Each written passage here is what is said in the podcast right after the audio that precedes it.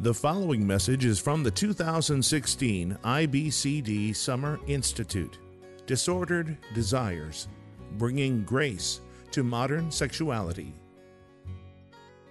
Well, good morning.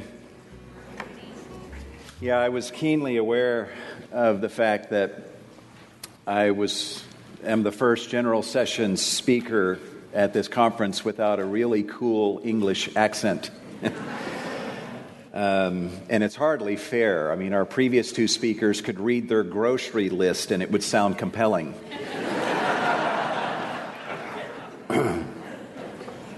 I thought about faking an accent this morning, but I wouldn't know how. So, uh, but I do have two things that our two previous general session speakers have, and that is Jesus Christ and His Word and I'm happy to minister Christ and minister His Word to you all uh, this this morning.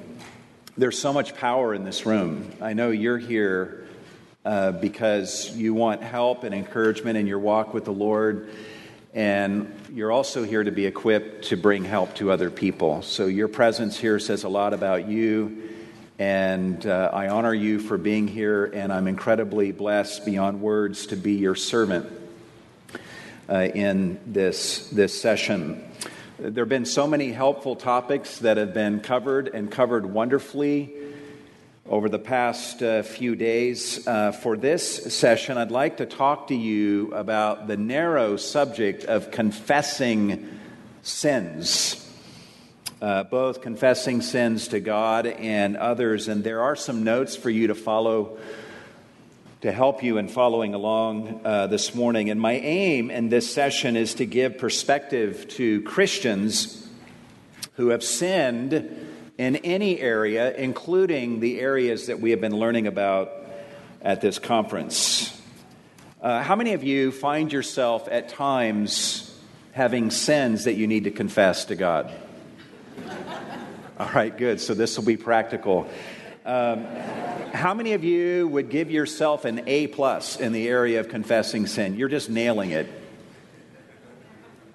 Okay, good. So this is needed then. We all can do better, right? The truth is that confessing sin does not come naturally to any of us. Confessing the sins of other people comes very naturally to us, but not confessing our own sins to God and even to others. Sometimes we are afraid to confess our sins because we're afraid to look at our sins and to face them squarely. We're afraid of what we might see. Sometimes we don't bother confessing our sin because we've already confessed that sin a thousand times, so why bother doing so again, we think. Sometimes we think, I'll just start performing better and that will make up for my past failures. And so we try to redouble our efforts and live better without tending to the past sin and confessing those past sins to God. Sometimes we confess our sins, but we don't confess them as sin. We use other words that make our sins sound more understandable or put ourselves in a more sympathetic light. Sometimes we confess our sins, but if you if someone were to print out your confession of sin to God or maybe your confession of sin to someone that you have wronged, if someone were to print out the transcript of your confession, they would notice that you spent more time confessing excuses than you did confessing sin, that you spent more time blaming other people or blaming your circumstances and shifting blame than you actually spent confessing sin. The effects of this can be devastating. A number of years ago, a woman in our church was uh, doing yard work in her backyard, and at one point she peeked in through the glass slider to check in on her children. And as she did so, to her horror, she saw her four year old son standing in front of their television watching pornography her four year old son.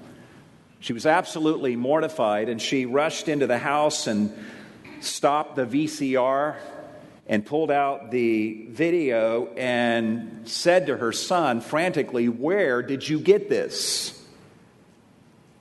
And the child said, I found it under dad's workbench in the garage. Well, she confronted her husband when he got home, and that confrontation did not go well at all. She then called me and pleaded with me to come over to their house right away. And so I did. And when I arrived at the house, we sat down at their dining room table, her and the husband and me. And I looked at this husband and I said, What is going on? And I expected a confession of sin. Instead, he took a deep breath and then he launched into a 20 minute rehearsed speech about all the ways that his wife had been failing him in their marriage and how her failures contributed to his sin. He essentially shifted about 90% of the blame for his sin onto his wife. And one of my biggest regrets as a pastor over the last 25 years is that I let this guy go on and on for as long as he did. Their marriage did not survive the year.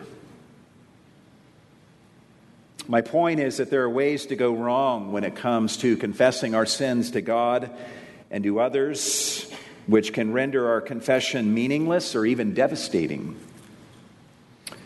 And there are also right ways to think and behave when it comes to confessing our sins, ways that lead to joy. And that's what I want to focus on in this session. To all Christians who have sinned, I, I would say this that the truest measure of a Christian and that Christian's character is not really determined by whether or not they fall, but by what they do after they fall, right? Proverbs 24 16, Solomon says, The righteous man never falls. Right? No, the righteous man falls seven times and rises again. And the first step to rising again and walking in victory on the other side of your sin is confessing your sins to God and experiencing the grace of God in forgiving you of those sins and bringing pardon to your conscience. If you skip this step of confession and you try to walk in victory with an unpardoned conscience, you will never succeed in walking in victory over sin. As William Romaine says, no sin can be crucified either in heart or life unless it first be pardoned in conscience. If it be not mortified in its guilt, it cannot be subdued in its power. That's so true.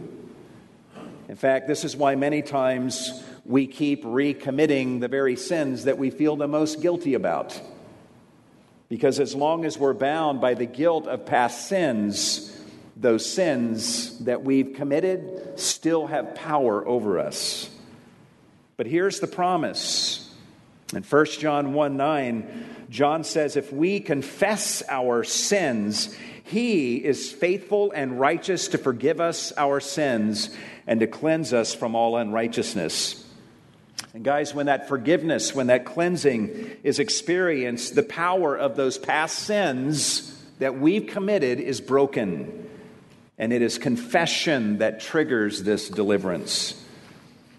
So, if it is true that confession is the first step of victory, and if it's true that confession triggers the divine response in bringing pardon to our conscience, then all of us should be thinking, I want to become good at the discipline of confessing my sins to God and to others.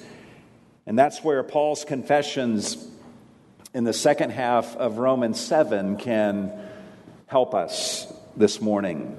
What I want to do is read to you from Romans 7, beginning in verse 14, all the way through the first half of verse 25. And you should have these in your notes. Paul says, For we know that the law is spiritual, but I am in possession of a sinful flesh that is sold into bondage to sin. For that which I am doing, I do not understand. For I am not practicing what I would like to do, but I am doing the very thing I hate. But if I do the very thing I do not wish to do, I agree with the law, confessing that it is good. So now no longer am I the one doing it, but sin which indwells me. For I know that nothing good dwells in me, that is, in my flesh. For the wishing is present in me, but the doing of the good is not. For the good that I wish I do not do, but I practice the very evil that I do not wish.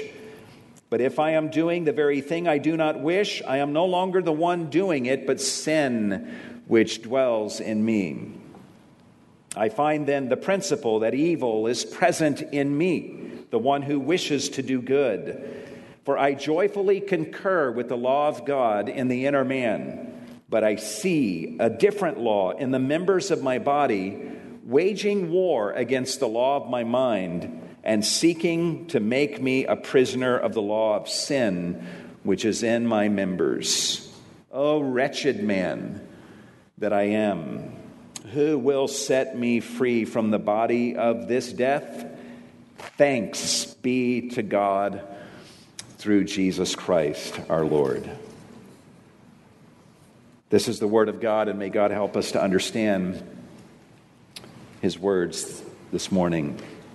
Romans 7 15 through 25 that I just read to you is, I think, the most thorough example of confession of sin that we find anywhere in, in Scripture. We find confessions of sin elsewhere in the Bible, but I don't think we find anything approaching the thoroughgoing and unrelenting personal inspection and depth of confession that we find here. I know there's debate about whether Paul is speaking in these verses from the vantage point of a regenerate man in these verses. I'm of the opinion that Paul is speaking as a mature believer as he writes these words in the present tense. And I think a strong textual case can be made for that. But the truth is, you don't even have to agree with me on this point regardless of what you believe, you have to admit that Paul in these verses demonstrates a maturity that many of our confessions lack. In fact, this passage puts a lot of my own confessions of sin to shame. Every person should read what Paul says in these verses and say, Oh God, please make me like the speaker in these verses and make me a better confessor of my sin. We should respond this way because there's some great lessons here to learn about confession that we can draw from the example of Paul that he sets in this passage. And I just want to try to take time to cover six of these lessons.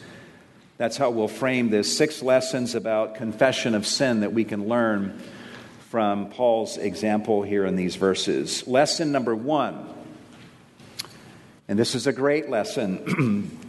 we learn from what Paul does here in the second half of Romans 7, just before he gets to Romans 8, that the path to a deeper experience of gospel grace comes through a maturing honesty and searching out and confessing our sins. The location of the confessions of Romans 7 in the book of Romans is instructive for us. These confessions come right before Romans 8, which is one of the most exuberant and triumphant chapters in all of the Bible.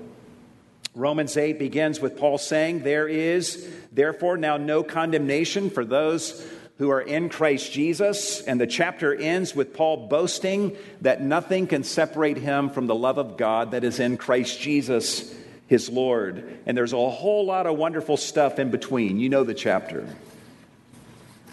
The wonderful declarations of Romans 8 caused many Christians to make Romans 8 their favorite chapter in the Bible, and that's a great thing. But when you read Romans 8, and see and feel the energy and the joy, the exuberance of many of the verses in Romans 8, you should be asking the question where did Paul just come from? That would cause him to come springing into chapter 8 with such joy and worship. Where Paul is coming from is the depths of confessing his sin in the second half of Romans 7. It should instruct us that Paul feels the need to go into the depths of confessing his sins and that he feels the need to take us, the readers, there before he takes us into the glories and the grace of Romans 8. Honestly, if Paul would have left out the confessions of Romans 7 15 through 25, or even all of Romans 7 for that matter, I don't know that any of us would have noticed that anything was missing from the book of Romans. We'd have, we would have happily gone from the last verse of Romans 6 into the first verse of Romans 8. But Paul, Paul does not let us do that. Paul's trying to instruct us here. He's saying to us, if you want to go with me into Romans 8, and really understand and appreciate the gospel truths that I am about to give you, you must first come with me into the depths of contemplating sin and being honest and forthright about your sin. Paul would say, I'm showing you the right way to get the most out of what I'm about to say in Romans 8. The glories of Romans 8 are best enjoyed by Christians who confess their sins the way Paul is confessing his sins in the second half of Romans 7. You'll note that Paul's confession of sin in Romans 7 is tedious, even repetitious. He confesses his sin, and we think, okay, that's thorough enough. We get your point, Paul. Let's move on to Romans 8. But then Paul repeats himself, and he says almost the same thing again. And I think he does so partly in order to slow us down and to get us comfortable with the rhythm of what he's doing as he searches out and confesses his sin. Paul does this because he knows that we will never feel the glory of Romans 8 if we do not feel the groanings of Romans 7 and begin to join him in confessing sin the way he does in these verses. So I challenge you all confess your sins, knowing that the path to a deeper experience of gospel grace comes through a maturing honesty and searching out and confessing your sins to God and to others. You might say, okay, I get that. I, I understand this lesson. I would like to be a better confessor of my sin so that I can enter more deeply into the experience of the glories of the gospel, but where do I get the courage to face my sins so squarely as Paul does in Romans 7? With the kind of unflinching honesty that Paul exhibits in these verses in Romans 7. You say, man, I, I want the courage to do that because that doesn't come naturally to me. That leads us to the second lesson that we can learn from what Paul is doing in the second half of Romans 7. And it's actually the converse of lesson one. Lesson two is it is the experience of gospel grace that gives us the courage to be more honest in searching out and confessing our sins. Where do we get the courage to face and confess our sins? We get it from the grace of the gospel. Notice the context in which Paul is going this deep in searching out and confessing his sins. We don't have time to review everything, but in Romans 5, verses 1 through 11, Paul is talking about justification, and he says, Having been justified by faith, we have peace with God through our Lord Jesus Christ, through whom also we have obtained our entry by faith into this grace in which we stand, and we are exulting Verse 2, we are exulting. Verse 3, we are exulting. Verse 11. Paul also talks about how the love of God is being poured out in his heart through the Holy Spirit who was given to him in verse 5. Coming into Romans 6, Paul tells us that we are freed from sin, verse 7, freed from sin, verse 18, freed from sin, verse 22. He asserts this again and again. In Romans 7, he talks about how we are joined to Christ in marriage in a way that now enables us to bear fruit for God. And, guys, it's in the very context of relishing these gospel realities that Paul now goes to this level of introspection and confession in the second half of Romans 7 as he talks about his sins. What we see demonstrated here is the fact that a deep awareness of gospel truth and grace does not cause us to turn a blind eye to our sins. It's actually the very thing that gives us the courage to face our sins. Paul would say the reason that I can be so gut level honest in confessing my sin here in Romans 7 is because I know that I'm justified. I know that no matter what I find, no matter what surfaces, no matter what I have to confess, I am righteous before God. I am under grace. I am loved by a God who already knows the worst about me, and I know that I am safe with Him. That's where he gets his courage from. My younger brother is a pastor on the East Coast of the United States. And a number of years ago, he disciplined his five year old son. And after the discipline was administered, my brother sat his son on his lap in order to give his son a chance to cry it out while my brother held him and hugged him and prayed silently for his son.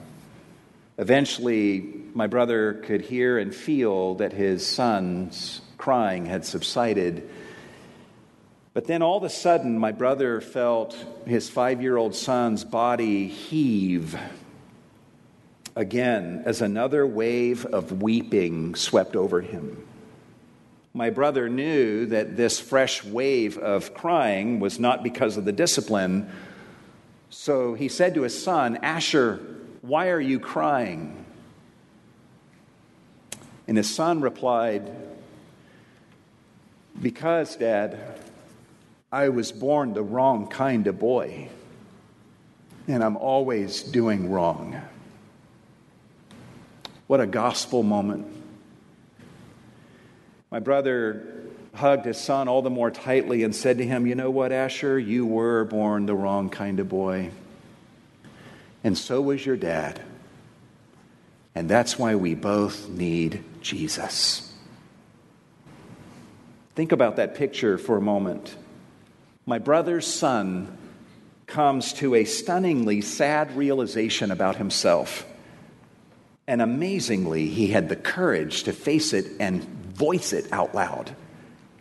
Where did that courage come from? At least in part, it came from the fact, I think, that he was sitting on his father's lap, secure in his dad's embrace.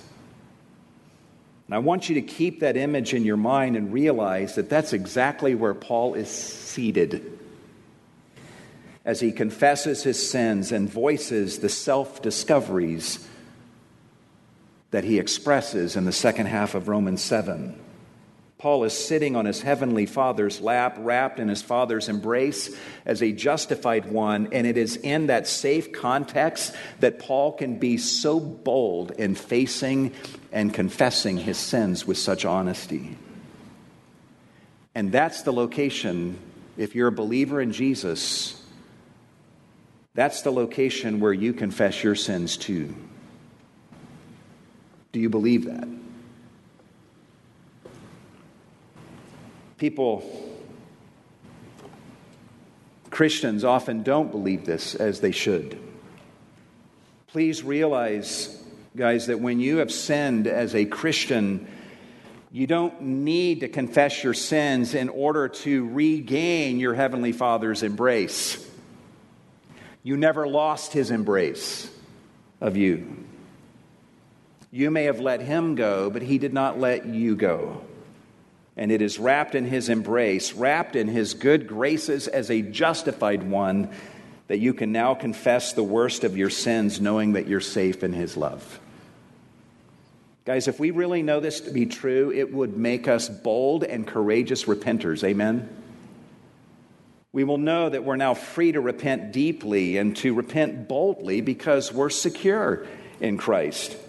We would know that repentance is not some necessary evil. Repentance is a sweet and a beautiful thing. It's a delicious thing that we now get to do now that we are saved and wrapped in the embrace of our Heavenly Father. And this repentance happens most richly and most boldly when we are confident and secure in the grace of God. That's lesson number two. You say, okay, I get that the gospel gives me courage to confess, but how should I confess? That leads us to the third lesson about confession that we learn from Paul's example in Romans 7, which is one of the most basic lessons of all, but we'll take a little bit of time with this. And that is number three, our confessions of sin should feature a heavy use of the biblical vocabulary of sin. Our confessions of sin should feature a heavy use of the biblical language of sin. Notice the terminology Paul uses to speak of his sins. Verse 17, sin. Verse 19, evil. Verse 20, sin. Verse 21, evil. Verse 23, sin. Verse 25, sin. That is uncompromisingly biblical language that Paul is using here to describe his failings. This is instructive for us. We live in a day in which the biblical language of sin has been replaced with more modern terminology. And even in the church, we're all too happy to use the new terms. It's easier to confess for some reason to codependency than it is to confess to idolatry. It's easier to confess to an affair than it is to adultery. It's easier to confess to sexual addiction than to deliberate fornication. It's easier to confess to being stressed than it is to confess to pride and unbelief in God. It's easier to confess to being in a bad mood than it is to confess to being discontent and bitter. It's easier to confess to making a mistake than it is to confess to having sinned. It's easier to go to a brother and say, Hey, I'm struggling in my thought life. Can you help me? It's harder to say, Hey, I've been committing adultery with my heart and with my eyes and defiling my marriage bed by looking with lust at pornography on the internet. Could you help me? I challenge you all to be students of Scripture and embrace the terminology of Scripture in describing your sin. And of all words, use the word sin and confess your sins as being against God and against others. God's grace will come alive to you and will be vivid to you in direct proportion to the degree in which the vocabulary of your confessions are biblical. So use the biblical language. This is not in your notes, but along these lines, we have to note that Paul in this passage uses the biblical vocabulary of sin, not just when he talks about his actions, but also when he speaks about his deeply rooted sinful desires that are deeply woven into the fabric of his physicality. In these verses, Paul confesses to a contradiction that he observes within himself, a contradiction between the law of God and his deeply rooted desires. Paul sees that the law says one thing, And he also observes that he has deeply rooted desires in the members of his body that want to do the opposite of what God's law says. And you know what Paul does? Amazingly, in verse 16, he voices agreement with the law confessing that the law is good. And in verses 17 and 20, he calls his deeply rooted contrary desires sin. Imagine that. Paul is literally choosing to side with the law against his deeply rooted contrary desires, pronouncing the law good, calling his contrary desires sin.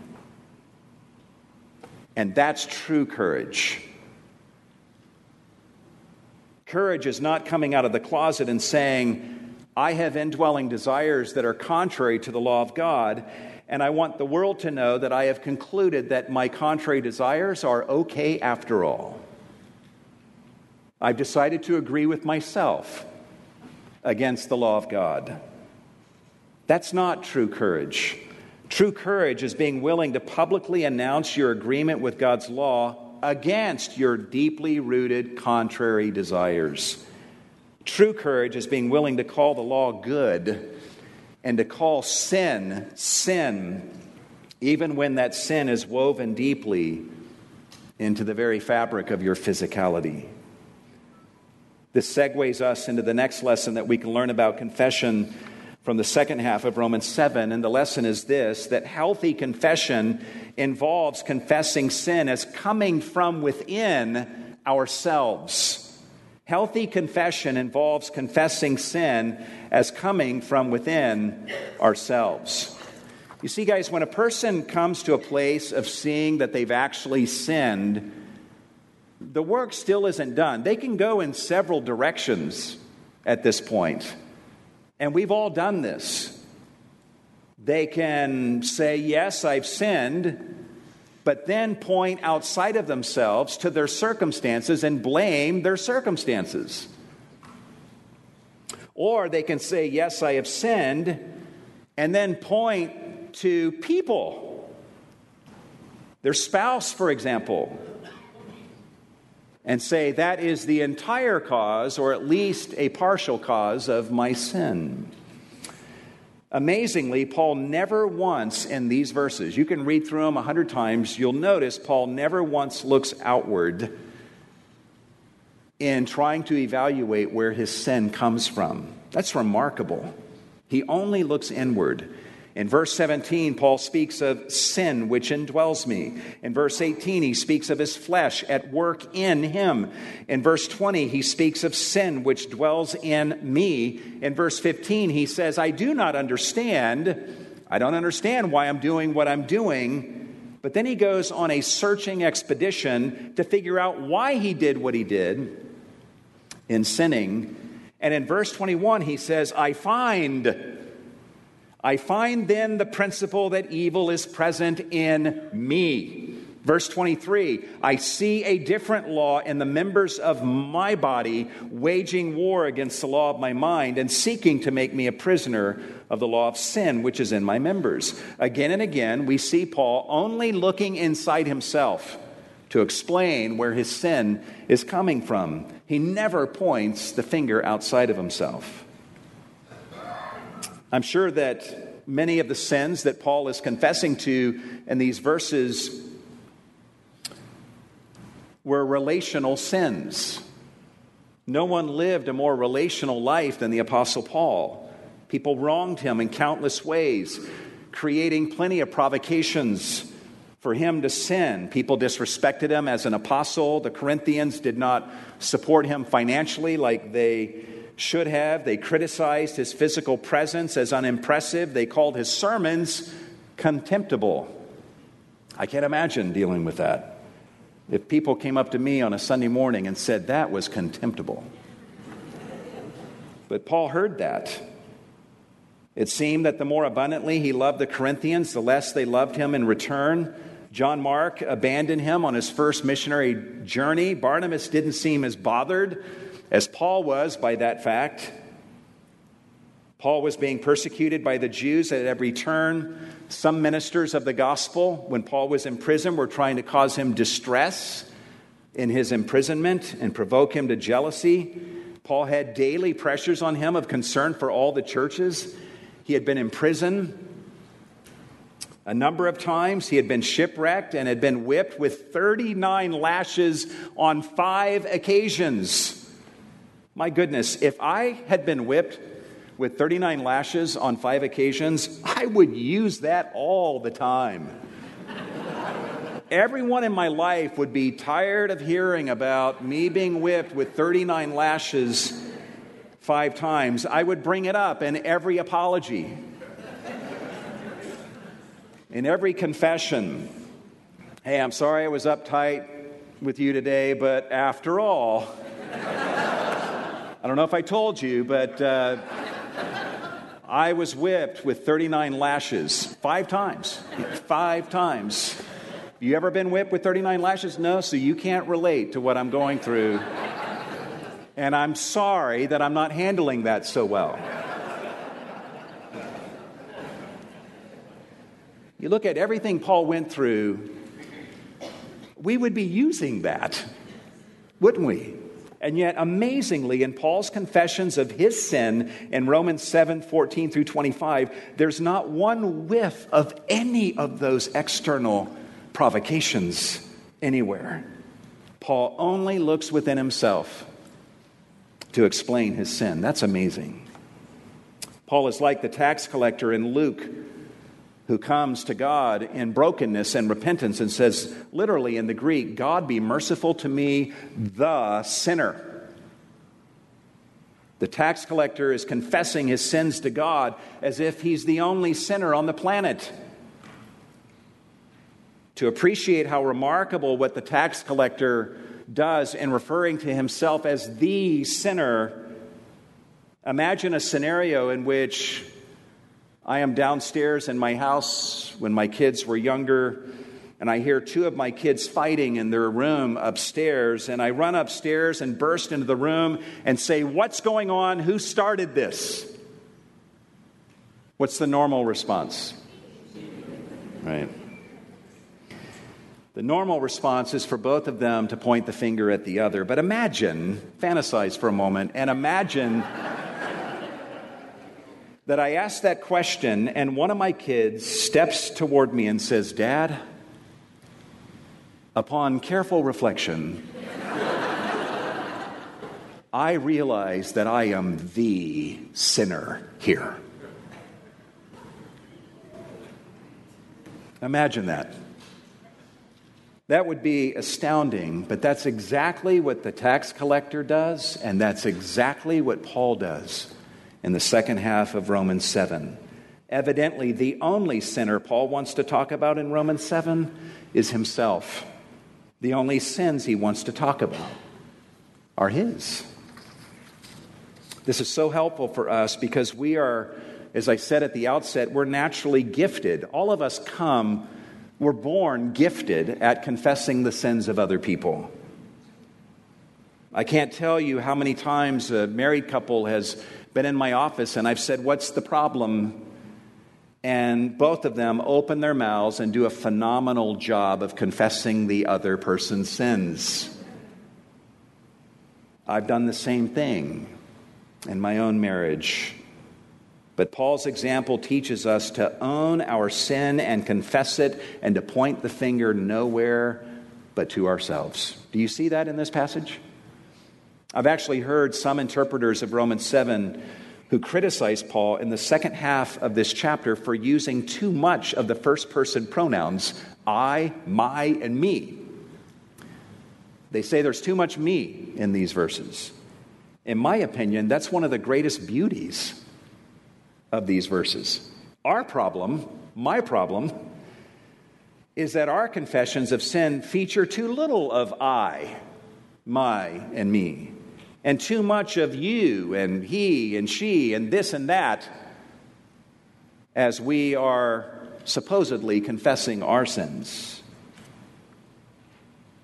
When you sin, confess your sin as sin and confess it as coming from within yourself, there's actually something liberating about doing that and fully owning your sin.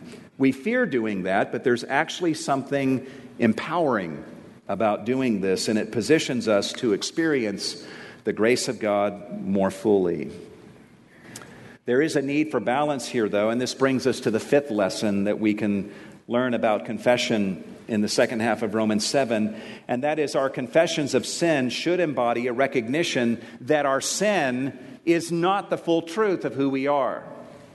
Our confessions of sin should embody a recognition that our sin is not the full truth of who we are.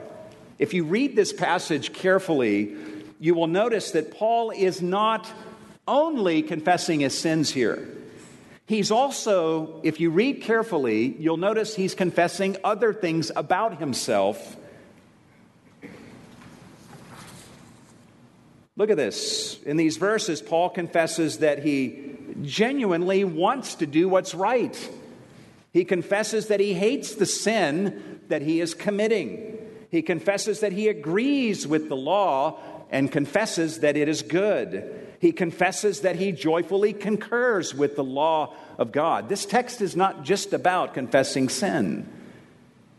Paul is not just confessing the truth that he has sinned, he is also confessing that other things are true about him other than his sin. Paul does not let his failures and sins lead him to say, I guess I don't really hate sin after all. I guess I don't really want to do good after all. I guess I don't really joyfully concur with the law of God after all. Paul doesn't do that. Paul refuses to let his sins remove from his consciousness the other things that are true about him, good things that are evidences of God's grace in his life. And that, that brings us to an important balance that we need to ponder here. Yes, our sins serve as manifestations of the indwelling evil within us, and we should confess that fact. However, we must make sure that our confessions embody a recognition that our sin is not the full truth of who we are. In fact, notice how Paul confesses to a distinction between himself and his sin. In verse 17, he says, So now no longer am I the one doing it, but sin which indwells me. In verse 20, he says, If I am doing the very thing I do not wish, I am no longer the one doing it, but sin which dwells in me. Now, if these two statements were the only things that Paul said, then there would be something wrong with his confession, right? Imagine sinning against your wife, men, and then saying, honey, I didn't really do that. Uh, the sin that dwells in me did that. So, on behalf of the sin that dwells in me, I apologize for what the sin in me did. But don't be mad at me. That wouldn't go over well, would it? What makes these two disclaimers from Paul work is that they're found in the context of explicit and repeated confessions in which Paul is admitting that he is the one who is sinning. But through these disclaimers, Paul is saying, Yes, I have sin that operates within me, and yes, this sinful part of me has manifested itself in my sinful actions that I have committed. But these sinful actions and even the sin which indwells me are not the full truth of who I am. This is so important because this counters a huge lie of the evil one. After we sin, the devil often points to our sin and says, This is who you are and this is who you will forever be. And I'm sure the devil whispered the same lie in Paul's ear, but Paul isn't buying it. I love the fact that Paul is so gut wrenchingly honest in confessing his sin and owning it as coming from within himself, while at the same time he refuses to let his sin own him. He steps away from the very sins that he has committed the very sins he has confessed to, and he says, Yet not I. This is not who I am. and I will not let these sins define me. This leads us to one final lesson that we can learn about confession of sin, and this brings us to our final point, and that is that our confessions of sin should always conclude with turning to Jesus turning to Jesus Christ and confessing gospel truth. We've, most of us have heard this that according to the basic etymology of the word for that is translated confess in the New Testament, the to confess literally means to say the same thing that God says about our sin, right? Most of us have heard that. And that's true. And we all usually hear that and say, uh, yeah, I, I, I, need to say the same thing God says about my sin, and so that means I need to call my sin sin. Sin is horrible and disgusting, and I am wretched because of what I have done. So there you go. I just said the same thing God says about my sin. I've confessed. Well, confession does involve speaking with unflinching honesty about the awfulness of your sin and what your sin says about the depravity that is inside of you. But, guys, think about it. Is that all that God says about your sin? Consider other things God has said about your sin. God says your sin is forgivable. How about confessing that? God says that Jesus provided atonement for your sins. God says that He will deliver you even from the presence of sin in a future day. God tells you that you are free from sin's power and sin's guilt, and that sin is no longer your master. So, if you're going to come to God and confess and say the same thing God says about your sin, why not say those things too? If you want your confession to be complete, then say everything about your sin, including the gospel things that God says about your sin when you confess. That's exactly what Paul does near the end of chapter 7. In verse 24, Paul says, Oh, wretched man that I am, who will set me free from the body of this death? Paul's not asking this question because he doesn't know the answer. He's, he's asking this question because he wants to give the answer, because he's not done confessing. He now wants to confess gospel truth. And he says, Thanks be to God through Jesus Christ our Lord. In other words, Paul is saying, God will deliver me, and he will deliver me through Jesus Christ, who is my Lord. And I'm confessing that out loud. Then look what he continues to confess in Romans 8. He says, There is therefore now no condemnation for those who are in Christ Jesus. Guys, Paul is still confessing here, only now he's confessing gospel truth. He's saying, In the here and now, there is no condemnation because I am in Christ Jesus, even though I still find myself sinning. He goes on to say, For the law of the Spirit of life in Christ Jesus has made me free from the law of sin and death. What I've done in my Bible is I've put hyphens between sin and the word and and the word and and the word death to make it as if it's one word. It's the law, it's not the law of sin and the law of death. It's the law of sin and death. Think of that as one word. God, through Christ, has delivered us from the law of sin and death. In other words, from the singular law that demands that where there is sin, the wage for that sin is eternal separation from God.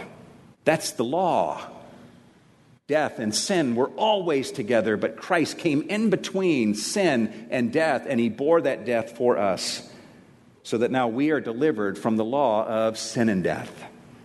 Paul goes on, for what the law could not do, weak as it was through the flesh, God did, sending his own Son in the likeness of sinful flesh. And as an offering for sin, there's the word sin, he's still making confessions about his sin. He condemned sin in the flesh. Paul is saying at the cross, my sin got condemned in the flesh of Jesus, with the result that I am now free from the condemnation that I deserve. And Paul continues on from there throughout the length of Romans 8, and he builds to a mighty crescendo of gospel confessions in the final verses of Romans 8 to such a degree that John Calvin suggests that by the time Paul gets to the final 11 or so verses of Romans 8, he is in a state of spiritual ecstasy. He's bold in those final verses. He's confident. And he even starts talking smack against anyone that would lay any charge against him or try to condemn him. And he speaks of himself as an overwhelming conqueror through him who loves us. Here's what we learn from Paul's example. When we confess our sins on the other side of failure, let's confess the full truth about our sins, the gospel truth about our sins and about ourselves in Christ. This will leave us in a place of gratitude and celebration for the deliverance that is ours, the love that is ours, and it'll leave us ready to spring from the depths of repentance into the heights of joy that Paul expresses in the last several verses of Romans 8. Think about it this way Romans 8 is not Paul moving on to another topic. Romans 8 contains the gospel confessions that Paul uttered when he found himself inside of Romans 7 kind of moments. This is what Paul said to himself as he preached the gospel to himself and spoke gospel confessions on the other side of his sin. Paul doesn't finish uttering confessions with regard to his sin at the end of Romans 7. Romans 8 is a continuation of his confessions with regard to his sins, only now his confessions have morphed into gospel confessions. Paul's example teaches us that our confessions of sin should always culminate in gospel confessions. Always. When you look at the full picture that we've just seen of confession, what is not to love about confessing your sin? It's a wonderful thing. I have on the last page of your notes just. Um, something entitled Ways That Sin Wins and Loses, and it helps us to maybe crystallize what we've learned in our time together this morning. Listen to this. If I sin and then deny it, sin wins. If I sin and then call my sin good, sin wins. If I sin and then minimize the evil of it, sin wins. If I sin and blame others, sin wins. If I sin and blame my circumstances, sin wins. If I sin and then say, This is who I am and who I forever will be, sin wins. But if, having sinned, I confess my sin as wholly mine and no one else's, if I flee to the cross and bathe in Christ's atoning blood, if I confess at the cross that my sin is condemned and I am justified, and if I hearken to my Savior's voice which says, You are free, then is my sin defeated and Christ glorified. And then I've succeeded in confessing my way to joy. Guys, cherish the opportunity to confess your sins to God as I said at the outset, confession of sin is not some necessary evil like a root canal that you've got to do because you've blown it. Confession is a beautiful thing, it's a delicious thing that we now get to do now that we are saved. So confess your heart away on the other side of failure. Confess swiftly and deeply and boldly and truly, knowing that you are wrapped in the Father's embrace while you confess and cherish the victory that confession is. Most people who are confessing their sins to God and even to others are doing so hoping that there will be victory that follows. Little do they realize that it's already a victory that they are confessing their sins to God and to others. In fact, a person who is truly and humbly and biblically and boldly confessing their sins to God and to others is one of God's mightiest signs and wonders. It's among his greatest miracles. So, when you are broken over your sin and confessing your sins to God and to others, enjoy the fact that you are already God's miracle. and know that God is pleasured to forgive you and lavish his grace on you. And you know what? You may realize in the process of facing your sins squarely that you may need to confess some sins to other people. And there may be hurt and anger and some pretty tough sledding for a while. There may be consequences of what you go and confess to a spouse or to others that you have wronged. But that's okay. You can face all of that with courage, knowing that you are secure in God's grace and knowing that God will even use that pain and whatever consequences that follow, He will subjugate that pain and that trial and force that pain and those consequences to pay tribute to you and do good to you. And do in you much good and bring about growth in you and glorify Himself in you. And that's why we can always say that when we confess our sins in the proper way, we are confessing our way to joy. Amen? Let's pray together.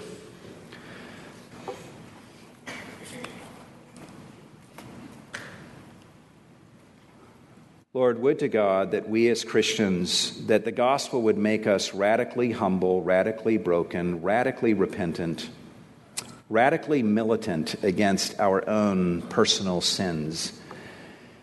And yes, we need to speak against the sins that prevail in our culture today, but may we be more known for confessing our own sins than we are about confessing the sins of others.